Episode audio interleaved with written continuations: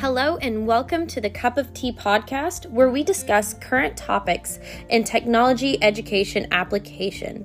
On today's podcast, we will be discussing the water cycle and how this applies to our biblical worldview. This week in my classroom, we have covered and discovered the water cycle and its processes. The terms that we have learned this week are condensation, evaporation, transpiration, and precipitation. Throughout the water cycle, once the water evaporates and condenses into clouds, it is then poured back down to earth through precipitation.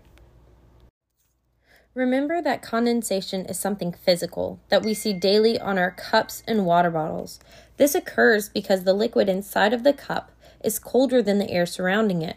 This causes the dew to occur on the outside of cups and containers. This is called condensation. Evaporation represents the constant reoccurrence of our sinful nature building up into the clouds where it condenses and is too much for us to carry ourselves.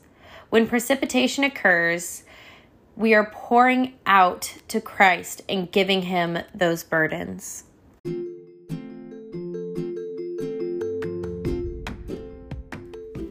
In Amos 9 6, it says, It is he who builds his upper chambers in the heavens, and has established his vaulted dome, the firmament of heaven, over the earth he who calls to the waters of the sea and pours them out on the face of the earth. The Lord is his name.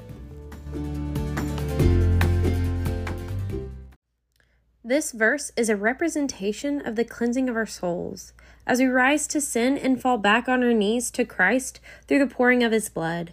We as Christians have the choice to choose Christ and to follow him daily. He has provided us with many examples of his power through creation. As we have learned in class, the water cycle is something that is continuously happening on earth daily.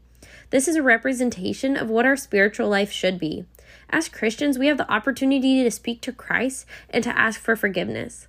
This is in an accordance to being persistent in prayer through constant conversations with Christ.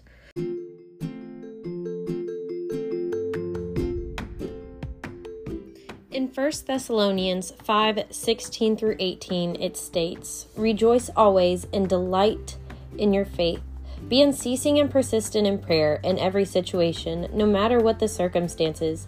Be thankful and continually give thanks to God, for this is the will of God for you in Christ Jesus. This verse gives us guidance to what we should be doing daily as we strive to grow closer to God. I want to encourage you to go listen to the song God is Love by Chris Renzema. It is a wonderful representation of the love that Christ chooses to show us every day.